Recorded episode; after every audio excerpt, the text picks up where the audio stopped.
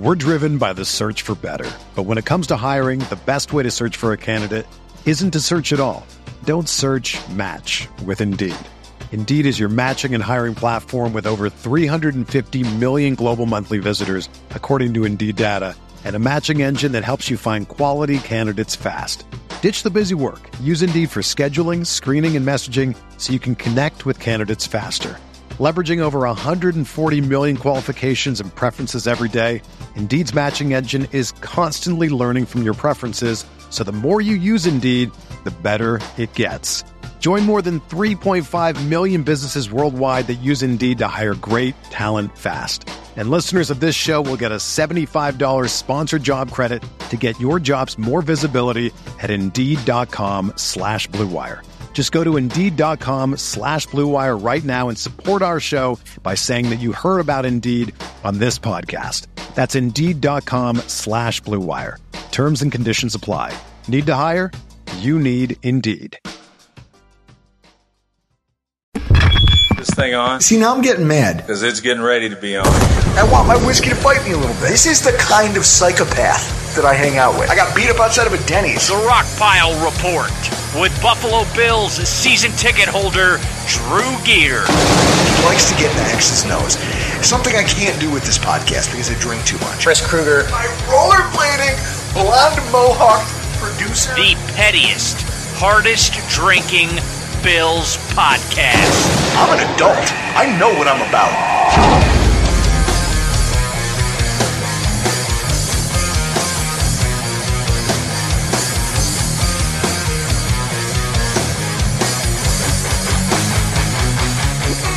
Welcome, everybody, to another edition of the Rockpile Report podcast. I'm your host, Bill Season Ticket Holder Drew Gear, and that's not my producer, Chris Krueger. Um, that's not anybody. This is me coming to you live from the bar in my basement. Yeah, Chris decided that comedy was more important. Than, you know, taking a romantic, you know, week, half week getaway trip with your significant other is more important than a Bills podcast, apparently. What a bunch of bullshit. What a softy. I, I swear to God, sometimes I, I don't, it's almost like I don't know what happened. Chris, Chris was never that guy, right? Not lovey dovey romantic weekend trip to go, we're going to go liquor shopping. He's like, it, it, I love Chris and Jess is amazing. He doesn't, she's way better than he is. I like her more than I like him, I think. But realistically, here's what I love about their relationship is that Chris went from the guy who swore off ever having anything to do with women again after his divorce to now he's like that, he, he's like that version of Frank the Tank from old school, except he hasn't botched it. Like, he's not gonna botch it. He's just gonna like, uh, he'll, he's like, I don't know. We're gonna go to Best, you know, we're we're gonna go to the Bed Bath and Beyond. We're gonna run a bunch of errands. Maybe take a day trip down and just look at the water. I don't know. Maybe we'll have time to grab a beer. Maybe I'm being too hard on him, but it is funny that he left me alone to my own devices because one thing, like guys, I, I think I deserve a lot of credit for putting this all together and doing a solo pod, don't you? This is what happens when Chris leaves me alone to my own devices. Uh, the PodTrak device we use has all sorts of delicious little like, and he absolutely despises it. He thinks it's the worst thing. You know, it make the every producer bone in his body rails against it, which is why I think I enjoy the sound effects so much because they are cheesy. It is hack, and realistically, if it's just me in a basement with no professional producer, uh, I mean, he did hook me up with a great setup down here, so I guess it is pro pro equipment, but you know, a glass in my hand. This is the farthest thing from a professional production. So I think I'm allowed a little bit of hackery. You know who's not allowed a little bit of hackery?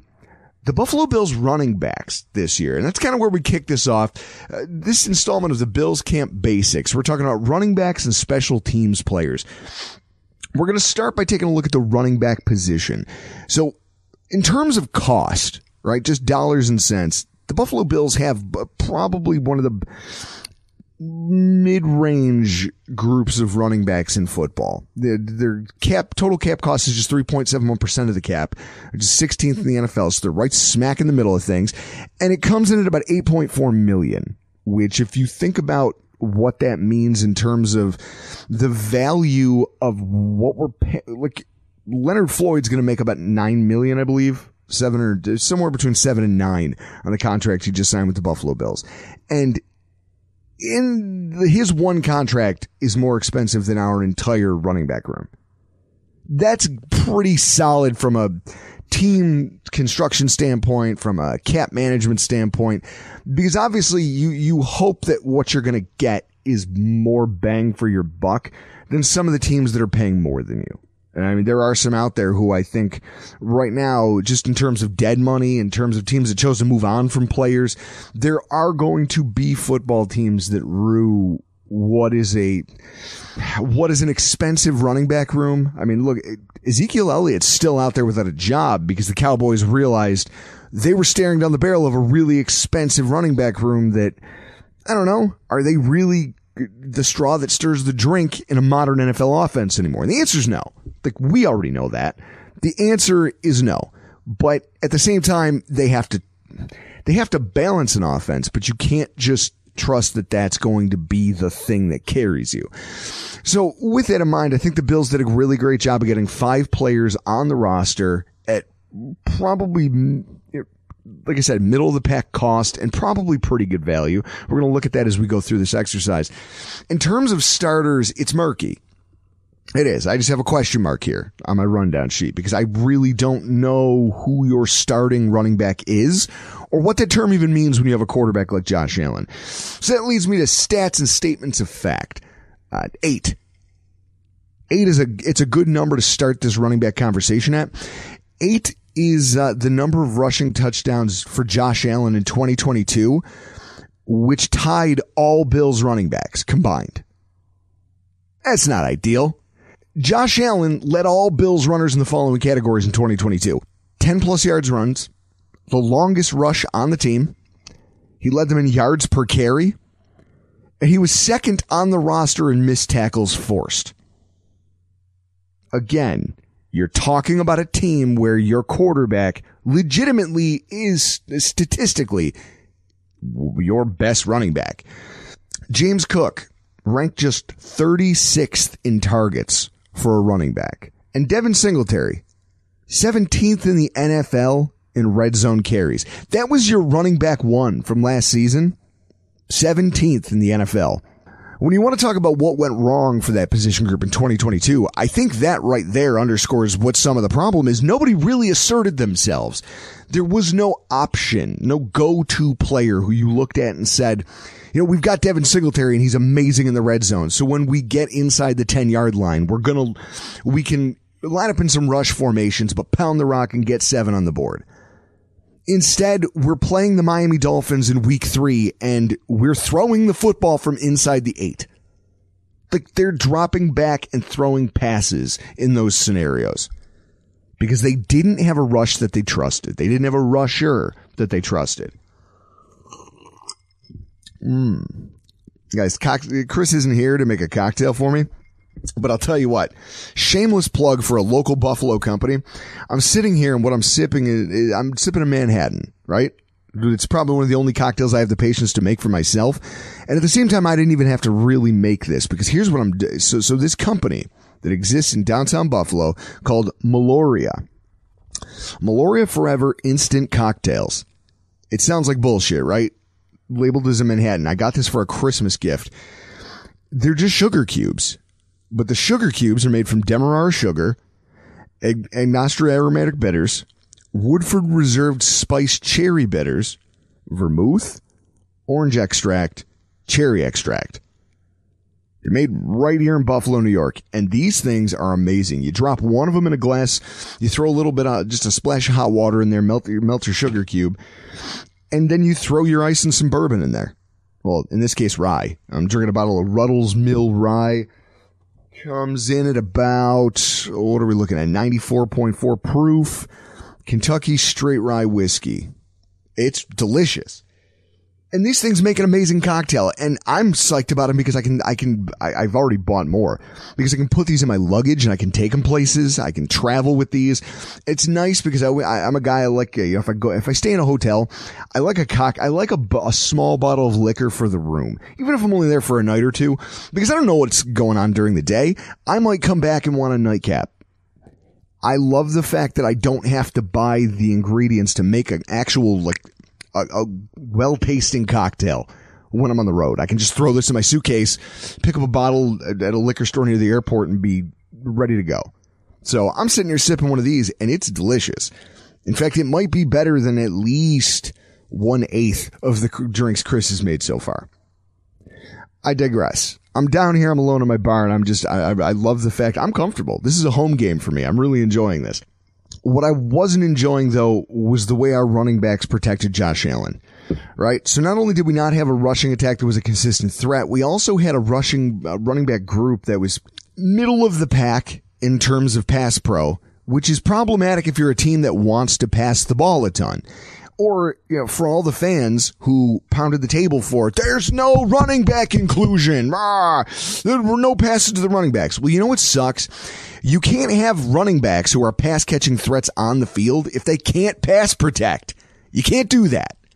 It's a non-starter. So with that in mind, it was just a, I mean, James Cook, we had, we all had really high hopes for him as a receiving back coming out of college. That was his threat. That was his mar- that, that was his moniker. He was going to come in here and give us a dynamic passing threat out of the backfield. And it was going to be the thing that kept, you know, when safeties played deep, we would have a James Cook to throw at them. And then they never materialized because he was quietly one of the worst pass blocking running backs in all of football. Not just on the Bills roster, in all of football statistically with the number of pressures for the number of pass pro snaps given up. He got, he almost got out snapped by Nyheim Hines and he, Hines wasn't even on the roster for most of the season.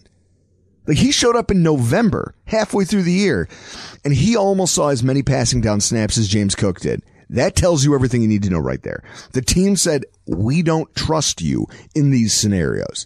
Now, if you want to talk about what went right for the Bills running back group in 2022, they had a really strong finish from James Cook. Statistically, you know, everyone points to that and says, this is why I feel good about this. Statistically, James Cook was one of the NFL's mo- more efficient running backs. You know, his yards, yards per carry, you know, 10 plus yards runs, he started to pick up some steam. You saw him finish this season looking like a more polished version of what they thought they were getting in the draft when they took him in the second round. And so that's great. Like that is obviously, it gives you optimism for what's, what's to come. And then also Hines proved that his value as a returner still exists. Even if you're not allowing him, and I say allowing him because I really think this team did him a disservice. you watched a couple games here and there where he was allowed to come in and take a goal line, a goal line like screen pass or something. But it was never him being put in an advantageous situation for him to show off the fact that he has great pass catching skills and he is a fast back. But he proved that he still has that speed and that burst and that open field elusiveness when you watched him return kicks for us. Like that New England game. Two return rushes in the same game for touchdowns. You, you I'm not making that. I, don't know many people who are, and there's not a lot of kick returners in the NFL. I mean, he was the only one to score multiple kick return touchdowns. So it's the guys who hold that, or it's kind of rarefied air. It takes the perfect storm of things, but it also takes it back with vision and enough speed to make the right cut, hit the hole, and gear up and accelerate when he's being pursued. Hines proved he has that, I'm really happy he's back on the roster for another season that they found a way to get him on a reasonable contract. So when we pick up the actual conversation about the camp battle that's about to take place in front of us, running back one, I think back to our conversation with Anthony Prohaska last week during our Bills news update and the fact that James Cook was on the Rich Eisen show and was emphatic that he is quotes, I'm putting quotes around this, obviously the Bills running back one. And it's, it's hard to see right? Like it's hard to look at this roster and go, like, first of all, you, you never hate anybody's confidence. This time of year, everybody has it. You know, just today, I'm scrolling pro football talk and I see an article from cribbed from a Steelers beat reporter talking about how Gunnar Olszewski is out to prove everybody wrong. Don't sleep. He says, says, don't sleep on me. Uh, Carlton Bailey from the Tampa Bay Buccaneers, who just lost Tom Brady and are probably going to start Kyle Trask at quarterback or Baker Mayfield if he can stay healthy. Like, that's what you're gonna do. And Carlton Bailey goes, Oh, anybody, you know, who's thinking that the, the Tampa Bay Buccaneers aren't going to come out and have a winning season. Like y'all, y'all just wait. Y'all going to be dis- disappointed. No, I don't think we will be. Like it's good to bet on yourself, obviously, but also, again, this is optimism season. Like this is the time of year when everybody feels the best about everything. Running back one is tough when you look at the makeup of the Bills, Bills roster. You run it down from the top. You've got James Cook, Damien Harris, Latavius Murray, Hines, and Jordan Mims. And I think they brought in, uh, I think they brought in another player too for a tryout. I, I don't know. I mean, I'm not Sanders. I don't know why that last name sounds familiar, but either way, I'm looking at this and I'm saying to myself, there's five running backs here. First of all, this isn't a football team that rushes much. Eh, we, we, we, we're not a heavy rushing football team to begin with. I mean, when, when you look at it, just, just in terms of league ranks, we were 15th in attempts last year. So we do rush the football, but there again, when you, when they're counting those statistics, a lot of those are skewed towards how often does your quarterback run? Like if you just looked at carries, nothing more, just carries. I think people would be fairly surprised how, like, I think, what, what was it? I think I remember from a previous podcast this summer, we were talking about how Devin Singletary had, he was like 30th in carries in the NFL. There was multiple teams who had two running backs with more carries than our quote unquote RB1. So I just look at that and I think to myself, first of all, it's gonna come down to just, it's running back by committee, but it's who makes the most of their opportunities and then who has the tools and the development in order to do that. And I look and I say, James Cook is still a very unpolished product as a, just a rusher. And that's going to hurt him, right? Especially if the Bills do get their way. Yeah, you just saw that they drafted, uh, they drafted Dalton Kincaid. They bring him in here as a tight end and they tried to, this idea that there's going to be more 12 personnel. Yeah, I, I, I believe I saw a tweet today from Warren Sharp that said the Bills were like third, ran the third fewest 12 personnel package snaps in the NFL last season. But our, our roster construction can tell you why that is. There was nobody, what did we have? Quintin Morris? Okay. Quintin Morris is the guy. He's, he's our tight end too behind Dawson Knox. I'm not saying that I don't like Quintin Morris. I mean, I'm not high on his longevity in terms of being a Buffalo Bill or being a starter for the Buffalo Bills, especially now that we spent a first round pick on one. But I can understand why they wouldn't necessarily want that guy on the field for 40% of our snaps. So with that in mind, you look at it and you say, if we are going to more 12 personnel, there may be more running back snaps to be had. So now it's just who has their game put together. And already this skews away from James Cook and maybe I'm crazy, but I look at this and I say to myself, Damien Harris, Latavius Murray, those two, those are two guys who over the course of their career have been reliable, very reliable in terms of being able to be leaned upon, trusted in just almost like an every down capacity, you know, the early down capacity. James Cook hasn't proven he can do that. So in terms of his ability to mesh with the the team this season and prove that he is that RB1 that he obviously believes he is, I guess he's going to first have to prove that he can get on the field and that he can his vision's improved. I think he had some problems just reading where his holes were supposed to be. And I think that, that with him there was a lot of I don't know. I don't know how you want to describe it, but when you look at his rushing charts, you go to NFL Next Gen Stats and you pull up a season of his rushing charts, it's one of those things that becomes somewhat frustrating. And I think one of the things that frustrated me personally more than I don't want to say it was indecisiveness on Cook's part. I think he just needed to learn and understand blocking at the NFL level and just how quickly those holes and opportunities close up on you. And it was made more frustrating for me watching, you know, the Kansas City Chiefs and watching Isaiah Pacheco. Uh, everybody remembers the time I made Greg Thompson flip out over the concept that, you know, oh, I, you know, it sucks the Bills passed on Creed Humphrey to take, uh, Boogie Basham. And he pointed out everybody passed on him. So it, it wasn't just Brandon Beane, It wasn't just a Bills mistake. Everybody passed on him twice.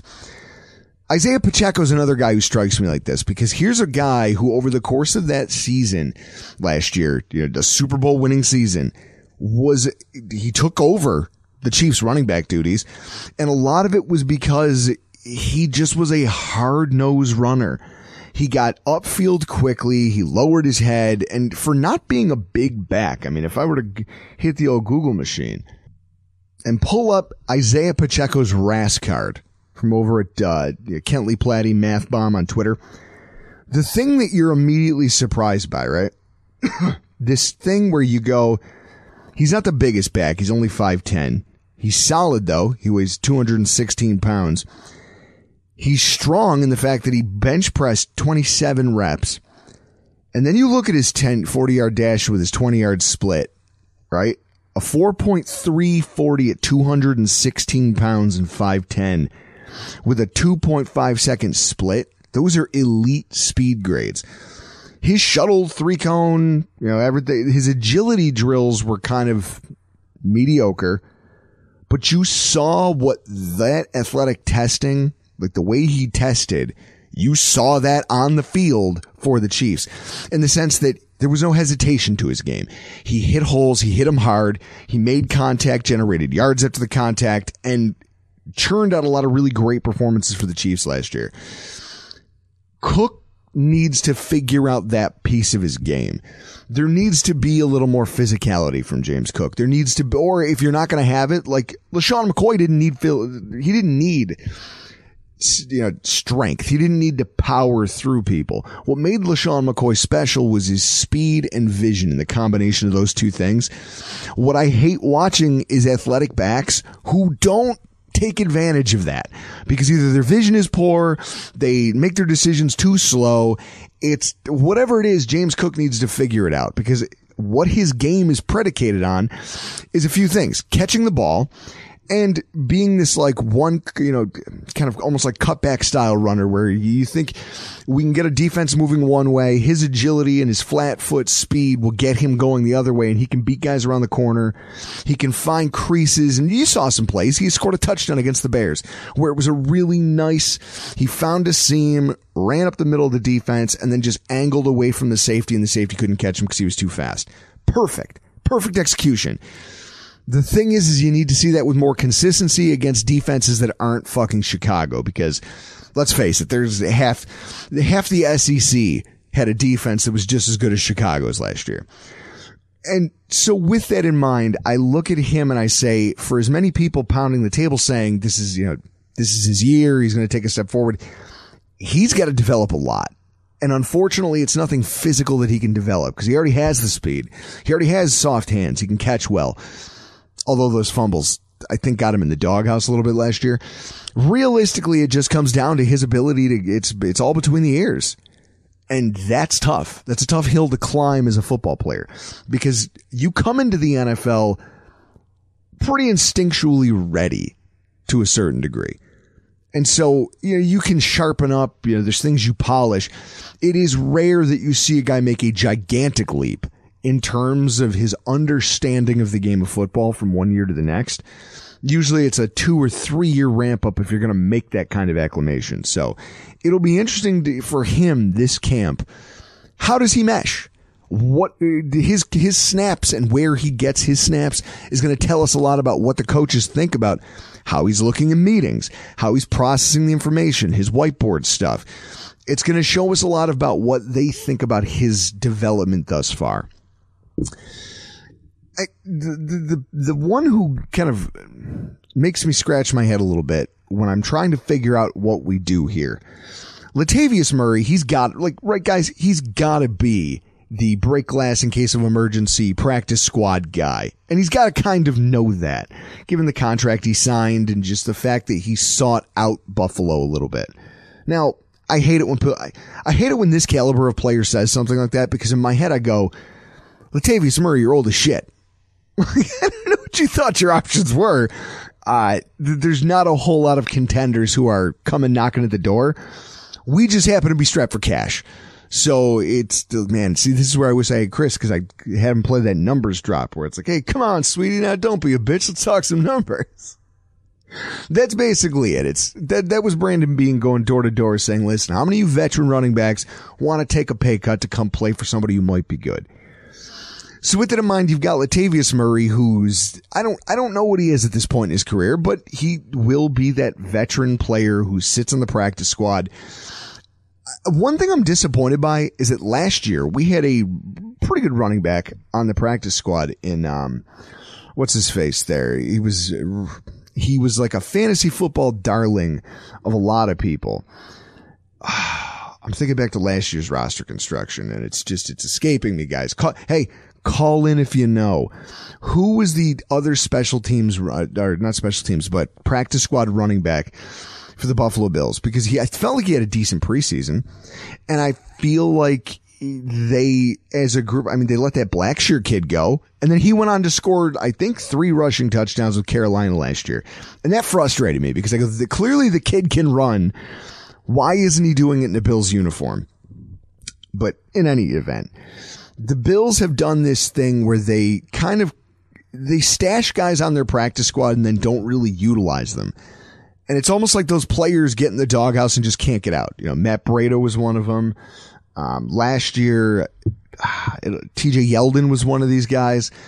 And it's not that they're not talented backs. We just refuse to utilize them for whatever reason. And I feel like Latavius Murray is doomed to assume that role. Like I just, I think that, that that's his place here for the Buffalo Bills. Nyheim Hines, you know, there's a recent pro football talk article about Nyheim Hines and this idea that he's ready to take on whatever role, uh, an expanded role. And it's based on some comments Brandon Beans made recently about how he's ready to expand his role and he's ready to do more things for the Buffalo Bills and that he could be used in any capacity of the game. That's great, right? Like that's wonderful. But at the same time, what we, what we know about our coaching staff is that they do not utilize the, whoever the returner is doesn't get much run anywhere else. I think that they really do, and I think that their free agency signings have proven that they love prioritizing at fucking special teams. It to, to it's it's almost ad nauseum. They they pride themselves on having an upper echelon special teams unit, and that's really frustrating sometimes when you think about it in just in terms of what that costs you in resources and what your what your return on investment is but you saw them do it with Nyheim Hines last year, right? They go back and they say, Hines, we can't give you carries. Who else will return the kicks? McDermott himself has admitted that he does not like utilizing guys who play multiple roles in return capacities because he's, and he's mentioned it. He goes, well, then if there's an injury and that guy goes down, well, now I'm sunk at two positions, not just one. I mean, I guess if you want to apply that logic to it, fucking clapper, what, I just, to me, that almost feels like coaching scared. Like, oh, my God, I'm so nervous about this injury that go, go put your best players out there in positions to be effective. I mean, the, the, what Miami Dolphins were using Tyreek Hill at certain points as a punt returner. Why? Because he was their most dynamic player and they said, listen, if we're in need, we will put him back there and maybe try to, I don't know, flip the dynamic of a game. So it's great that people are now commenting about how they think Hines can take on this new role, which is something I guess we're going to have to talk about here in the back half of the show when we get to the special teams unit. The question is that if he's going to contribute as a running back for the Buffalo Bills, you know, in a pass catching capacity, a rushing capacity, if he's going to do that, then the team has to have somebody else who steps forward to take that return role in some capacity. And if it doesn't happen, I really don't see a road forward where Nyheim Hines is going to be uh, contributing at any sort of a significant level. I mean, I hope I'm wrong. I hope that everybody turns around here in, you know, two months. What are we in July? When September rolls around and they go, that Drew guy's an asshole for sitting down here talking about how Nyheim Hines was never going to get a shot. Look at him now. He's shining as a receiving back. Listen, I'll crow. I, whatever. I, I'm not one of those people. That's why I hate draft season when everyone's like, Oh, look at the one thing I got right. Go fuck yourself. There's a million of them you got wrong. It doesn't matter. This is like, whose line is it anyway? The points don't matter and everything's made up. With that in mind, I, I think it really, like, there's a lot of dominoes that have to fall correctly for Nyheim Hines to have a real road forward as a contributor offensively for this football team. So you've got the undrafted, f- what, the college free agent Jordan Mims. You've got Nyheim Hines. You've got Latavius Murray, who's kind of just here. And then you've got Damien Harris. And Damien Harris is extremely interesting to me. And no, before you say it, it's not just because he went to Alabama. Although I wish I had a Dixie horn I could blow right now. See, Chris, why don't you have one of those loaded on the pod track? Now that would be nice. Oh God, this manhattan is delicious. Damien Harris is interesting when you look at the dynamic of what, you know, when people look at him, they go, okay, so he's your Singletary replacement. But he's different from Singletary, but that, maybe that's a good thing for where the Buffalo Bills are trying to go.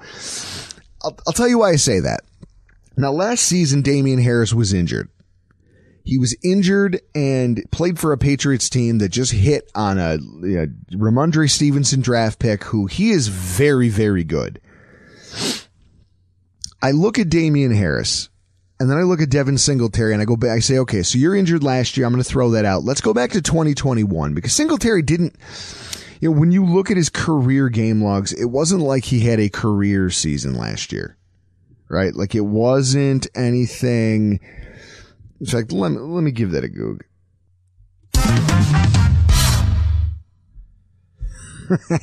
Because it's gonna hate this.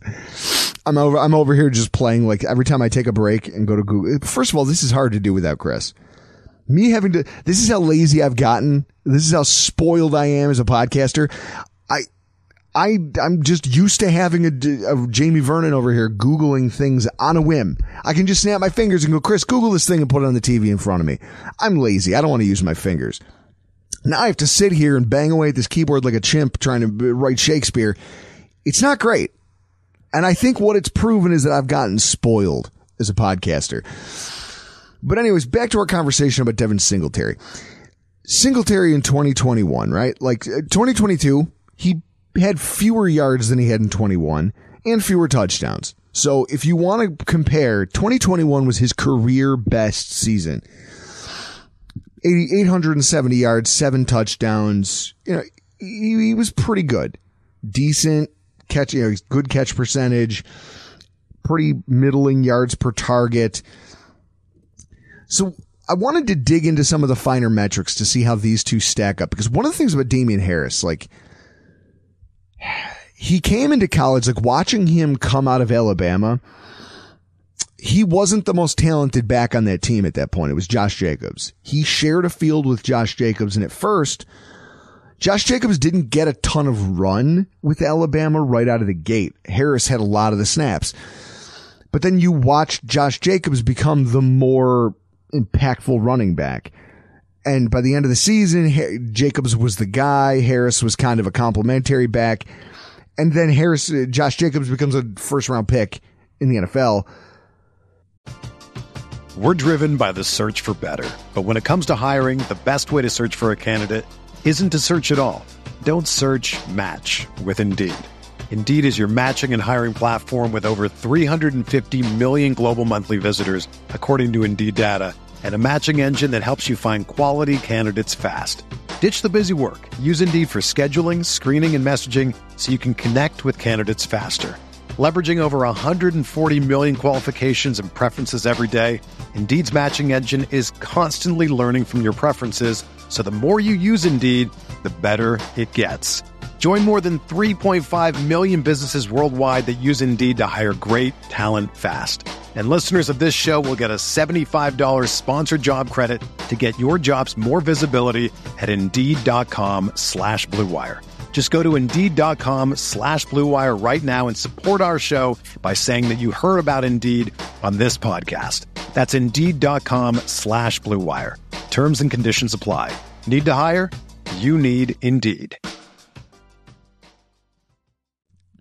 And Harris, I believe, was a fourth round pick. If I'm calling this off the top of my head, he was a fourth round pick by the Patriots. And that was just because you saw a guy who wasn't as explosive. His footwork was a little sloppy. In fact, I think Matt Waldman talked about this during our running back preview show. If you guys want to go back and listen to that, our running back draft preview show, Matt Waldman was pretty adamant that the Bills don't need to draft a running back this year because you have Damien Harris and Damien Harris is going to be better than anything you've gotten from Devin Singletary or any other running back on your roster in the last few years. And, you know, we talked about how he cleaned up his footwork and stuff. In fact, I'll have Chris go pull some of that audio, but go back and check out that conversation if you want to figure out where this conversation's heading as far as ahead of camp. I look at this and I go, he does have cleaner footwork and he does have a, a better second gear than anything Singletary ever gave us. So I look at this and I, I look into some of the finer metrics from NFL Next Gen Stats, and there's a couple things that stand out to me.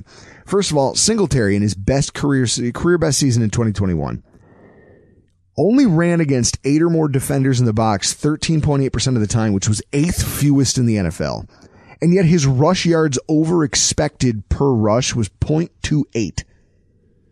Now, rush yards over expected is a fancy way to say where you were on the field occupied the exact same space as another defender or within a reasonable proximity that you should be tackled.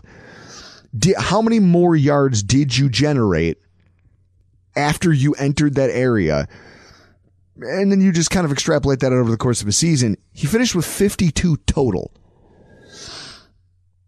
Not terrible, but not great, especially for a guy who's running against light boxes more often than not what what does that mean? Seventy something percent of his carries. It's 80, 87 percent. Meanwhile, you you flip the table and you go over to Damien Harris in 2021.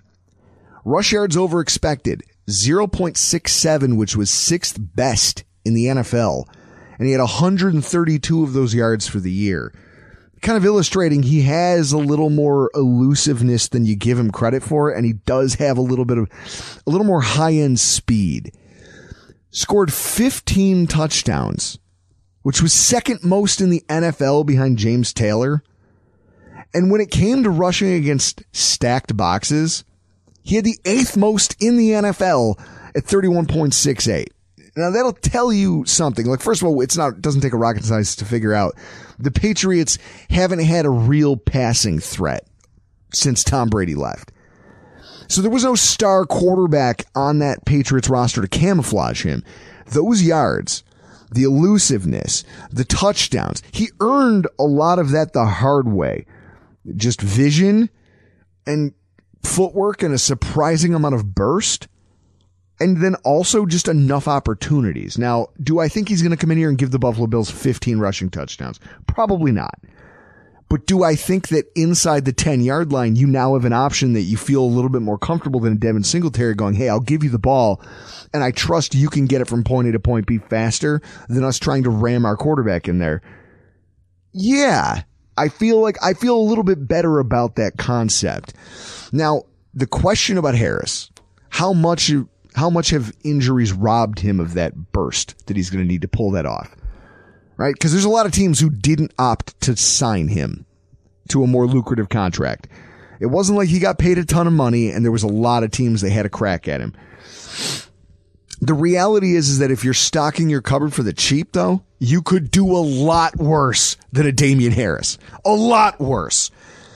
Like I look around right, right now, like if I look around AFC depth charts and I take a look at the running back position and I say, okay, we have a Damien Harris who's maybe number two, running back two, running back one. And then I come back and I say, okay, I really like what the Ravens have in Gus Edwards and J.K. Dobbins. I hate that they had the injuries that they had because it will be a, like J.K. Dobbins flashed a little bit at the end of last year showing maybe he's back. Gus Edwards has always been a sleeper for me because I just feel like in the right situation that guy could flourish he's good, but then Joe Mixon and then nobody behind him. They lost Samaje Perine in free agency. Nick Chubb used to have Kareem Hunt, but now he's got someone called Jerome Ford. Najee Harris, right? Great, uh, another Alabama product. Great running back. His backup is something called Jaylen Warren and an Anthony McFarland Jr., who I've never heard of. You go on down the stretch, and what you what you realize is there's not a lot of teams in the AFC with great running back stables. You know, maybe maybe the Tennessee Titans have one now. They you know they have Derrick Henry and they drafted Tyjae Spears. Maybe he's great. Hassan Haskins is under investigation for some criminality. I don't know how that's going to play out, but either way, he's a rookie and he's a dart throw as a a running back out of Michigan who just wasn't as fast as you would want him to be. He's more just toughness and athleticism, which gets you a little bit of the way, but I don't know how far. Uh, hilariously, Tank Bigsby is listed as the uh, running back two in Jacksonville. I think that's really funny.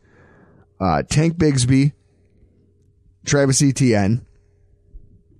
So you've got some teams that have some legitimate combinations of players, right? Like you've got some teams here that can do, like, I think the Jets might quietly, I mean, when you just look at the AFC East, Jeff Wilson, Raheem Mostert, we saw what they were. Neither one of those guys scare me. De'Von Achane could be something, but there again, he's a third round pick. Those guys, Hills his vision, he's pure speed, that vision and strength and knowledge of when to turn it on could take some time to acclimate, as we're seeing with James Cook.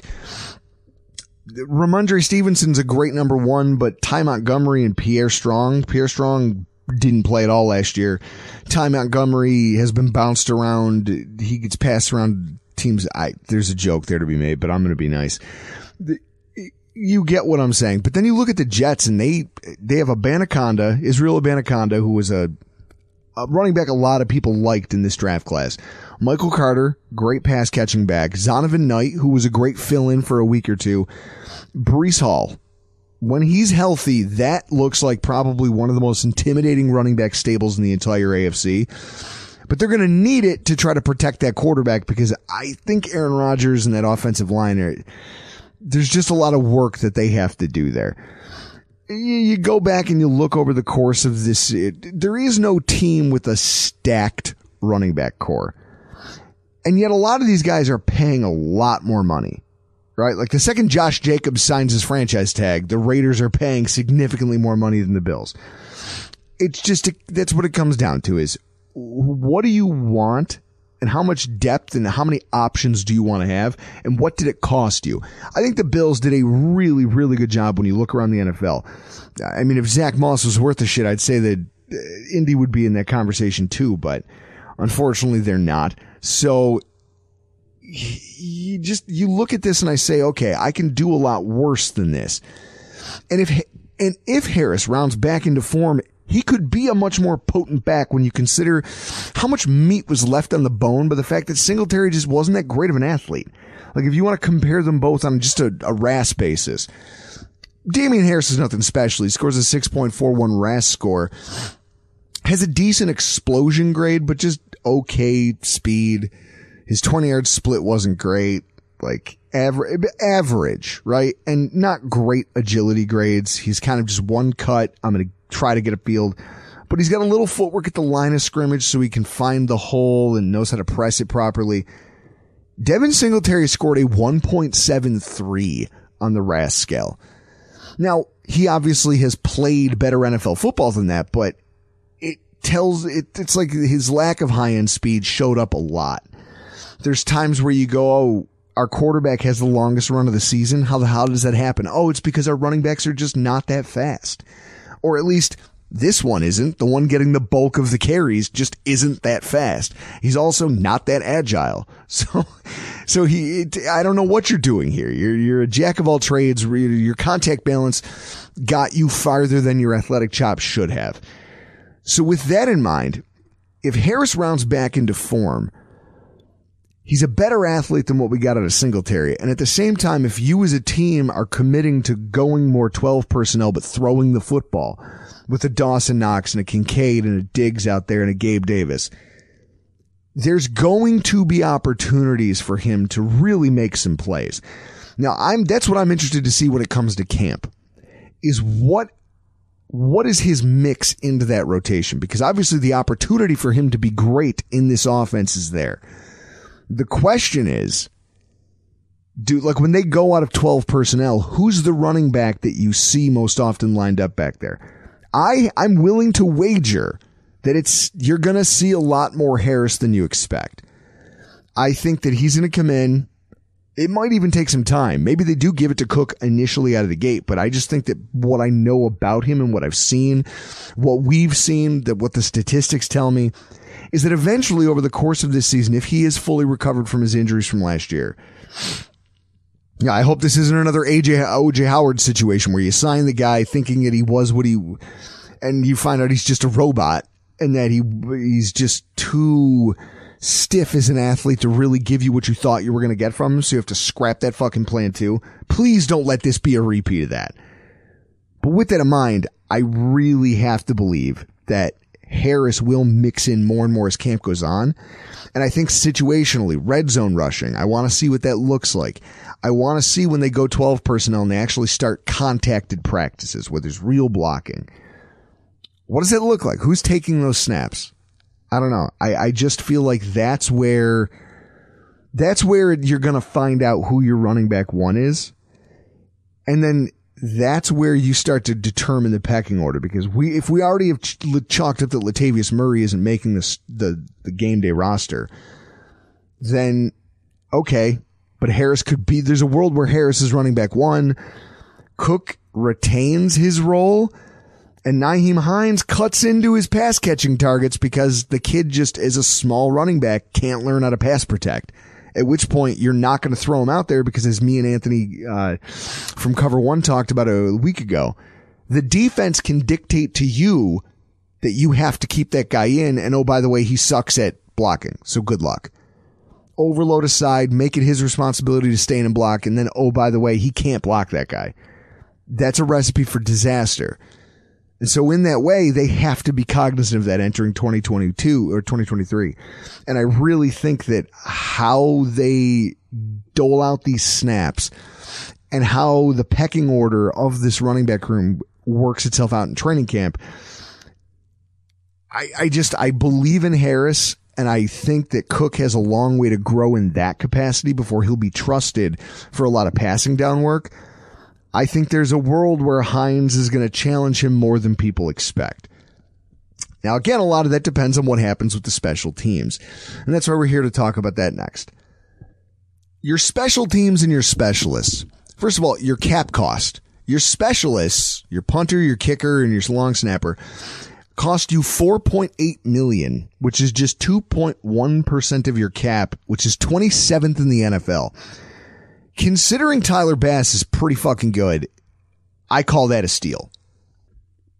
Now he's he's not exactly uh you know, he he's not exactly what do you want to call it um from the he, he's not uh he's not Tucker, right? Like he's not in that conversation, but very few people are. I, I think that realistically, when you think about kickers and you think about who's great, who's not great. I mean, I try to stay. Kicker's such a tough thing. It's like trying to judge punters. What makes a great punter? What makes an elite punter? You know, Brian Moorman. We all have warm and fuzzy feelings about Brian Moorman. Statistically, I mean, he made a Pro Bowl. He was good in some statistical categories that I guess matter, but I think it's hard to judge because their statistics are very skewed. Like the Bills were 12th in the NFL in field goal percentage. So does that mean that there's 12, that there's 11 kickers better than Tyler Bass? Or that there's 11 other kickers I would want to try to kick me a 59 yard field goal to tie a football game? No. But that's what the numbers say. The numbers say that he's the 12th best. Why I just, statistically, it's hard to rank these guys. But if I'm looking for stats and facts of note for the special teams unit, as a whole, number one DVOA in the entire NFL last season, Nyheim Hines, 700 kick return yards, which was seventh in the NFL. He was the only player with more than one kick return touchdown. Now, when you look at what went wrong in 2022 for the special teams unit, there wasn't much. I mean, you're that good at what you do. I mean, if I'm, if I had to split hairs here, there's two that come to mind. The first one is that Siran Neal had kind of a down year both on the field as a defender, which is why I think in a lot of situations he got overlooked. And also on special teams, he had a lot of missed tackles this season. Quietly had a down year from what we've, uh, there's a reason they gave him a contract extension, despite the fact that he's not a starter. He doesn't see the field much. They love what he, they loved his, his ability to step in, you know, be that break glass in case of emergency defensive back who can do a little bit of slot corner, who can do a little bit of safety stuff for you. And at the same time, he's a, a good special teams player. Just a lot of gaffes last year. So that has to get cleaned up. And then, uh, Reid Ferguson. Our friend Reid Ferguson went the whole season without recording a single fucking tackle. Now, I break his balls about this. I go, dude, is this the year? And he goes, what? I go, what are your goals for this season? He goes, well, you know, we want to do this and we want to do that because he's talking about what he does, like as a part of this kicking unit. Well, our goal is this and our goal is to have a certain percentage of here and blah, blah, blah, blah, blah. And I go, buddy, that's not what I asked you. What's your goal? And then he'll look at me and I go, why don't you try getting two fucking tackles this time? Just two. Like, I, my mind when I think about Reid on special teams goes back to there was a game and ah, Mike Tolbert was on the roster. That's how long ago this was. Mike Tolbert was on the roster. And there's a play where there's a fumble on the kick return. And Reid, when you go back and watch the replay, his eyes get big like a cartoon character and he sees it and like you can almost see the excitement on his face. Like, holy shit, I'm about to touch the, I'm about to touch a live NFL ball. I'm going to recover a fumble. He's going down to get it. And Mike Tolbert, who for a running back outweighed Reid by about 20 pounds, just blasts him from the fucking blind side, knocks him out of the way and recovers the fumble. I bring that up at least once a year just to remind him, like, Hey, remember that time you were almost right there? I go, you were closer than me right? Like you're closer than I'll ever get to recovering an NFL fumble, but you didn't quite seal the deal, did you?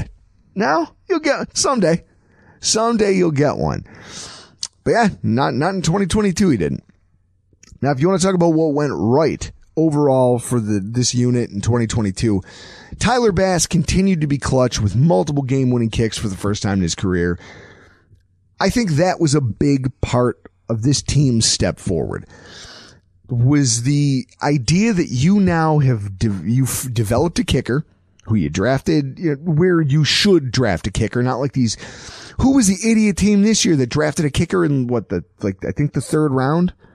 There was uh, one team that did it. I want to say the second. It was the Aguayo kid. I remember he got drafted and he was a he was a hilarious failure.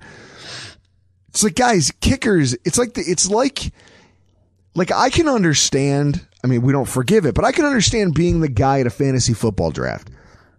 You've had a bunch of wobbly pops. You you hate the way your team looks on paper. You're getting desperate, so you go, you know what I'm to do? I'm to try to start a run on kickers.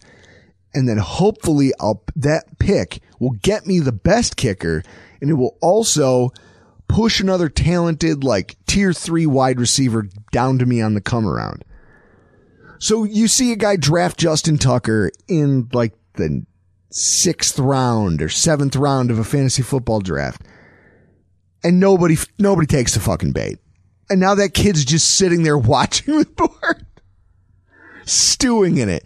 And I feel like that's every team that picks a kicker in the top 90 because you pick that guy and then you sit there while everybody roasts you going, I know more than you. I'm smart. I had a plan and it inevitably blows up in your fucking face. Right? It never goes the way that you intend. It can't. It's impossible. Or, or if you're the Patriots, I love the fact that the Patriots drafted a kid, Justin Rohrwasser. Rohrwasser. Like, spelled like you would expect it to be the Luftwaffe. For, and, and then they go, oh, actually, we found out, we had to cut him afterwards because we found out he was anti-Semitic. And you go, you, you didn't think? You didn't, you didn't think that there was a, uh, maybe not, maybe a chance. And that's not me talking about his last name. The guy was literally covered in tattoos and they're like, oh, wait a minute. Some of those might be anti-Semitic. Yikes. And you go, oh, you didn't do your due diligence before the fucking draft? You didn't bother looking into that at all? Awesome, hilarious. So we draft this kid in the fifth round. Small kicker. You know, realistically, when you think of guys who can boot the ball, eh, Justin Tucker's a big guy. He's tall, he's lean, but he's tall and he's long and he's got leverage. You, you think of the Janikowskis of the world, who was just a garbage can with legs, and he just got out there. he was this big, beefy, like trash can with legs that just went out there and hammered footballs. You think of those guys as the one who can put through a 60 yarder. Not this kind of scrawny looking kid from Georgia Southern who just has the right mechanics. He's just got the right stroke for it. And there was times like he would get some opportunities and he there was a growing process. He made some mistakes his rookie season. You watched him get better last year or the year before last. Last year the team basically things came down to the wire in two different games that were must wins. The Baltimore game and the Miami game. Now there's a good chance that if he doesn't sink both of those kicks to ice the game, the, the coach trusts him unequivocally not to fuck it up. So he runs the clock down till there's no time. He goes, listen, this is it. This is how we win. If he doesn't sink both of those, there's a chance that the Bills are on the road for the wild card round last year. Like, it's, it's entirely possible. So with that in mind, I look at that and I say that he, he finally has earned the respect of the coaching staff. They trust him. They also trust Reid and they trust Sam, the, the, the punter, to do their jobs and execute these things appropriately in high pressure situations. I like that. Like I love that about this team's development. So when you think about the special teams unit for the Buffalo Bills in 2023 here entering training camp, there are some interesting dynamics as far as what the makeup of that unit's going to be. One thing I did was I pulled last year's snap counts. The Bills have brought back almost everybody who played more than 20% of their special team snaps. The only two who didn't come back were Jaquan Johnson and Taiwan Jones. Now, Taiwan Jones is a big deal. You NFL veteran. He's been with the Bills in a special teams capacity for, for what feels like forever. And realistically, you say to yourself, what does that mean? Well, if all these guys are back, it means the team trusts them to keep doing that thing. And so then you take a look at the roster and you say, okay, which of these rookies or young players might have a chance to unseat one of these guys? Because if they don't, the odds are they don't, they just don't have a spot on the roster at all. And I see this and I look and you've got you know, you've got some players, but it's interesting the makeup of the special teams group. Because when you look at last year, they had one, two, three, four, five linebackers playing significant special team snaps for them over the course of the year. Uh, Tyler Matakevich, obviously, he's your, he's dirty red. He's the guy who's going to lead the charge again this year if he's healthy. Then Tyrel Dodson and Terrel Bernard come in around 67% of your snaps. So they're out there a lot of the time on your coverage units. Cam Lewis fills in. Baylon Spector is getting special team snaps. All of these guys are now going to be competing for the right to be a starting linebacker for this team. And if that happens, that's another, that's another hole vacated on the special teams roster. Now, Tyrel Dodson, I, I have it uh, just this bad feeling in my gut that they're going to give him first crack at earning that starting middle linebacker job. But regardless of who takes it, someone on this roster, if you look at that linebacker group, because I think they like linebackers, they just like athletic linebackers because by default, you as a linebacker chase and tackle. It's what you do.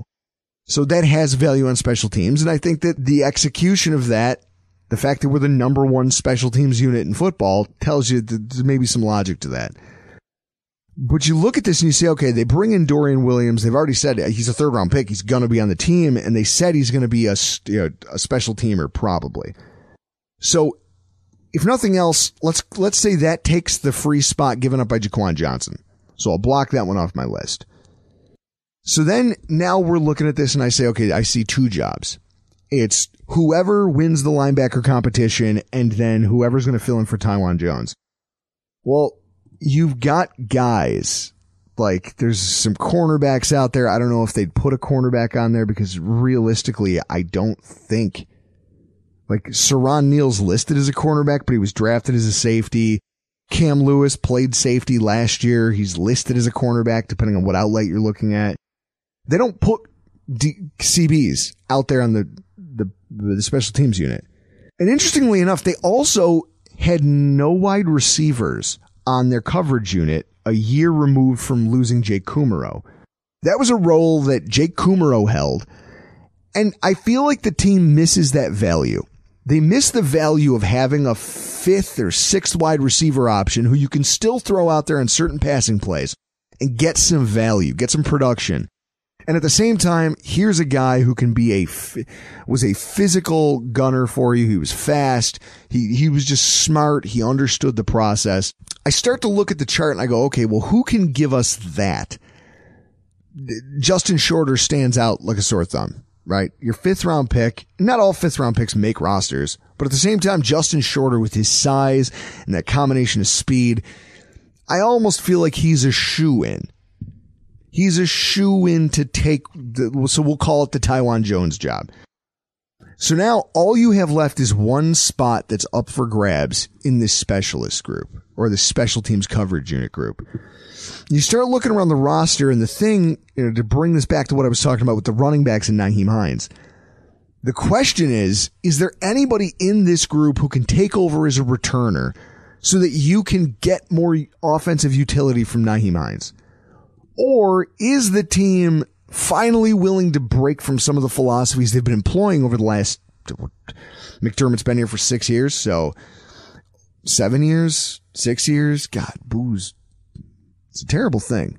It's the source of and solution to a lot of my problems. But you look at who's here. There's no one on the roster that screams returner to me, except for Nyheim Hines. That's it.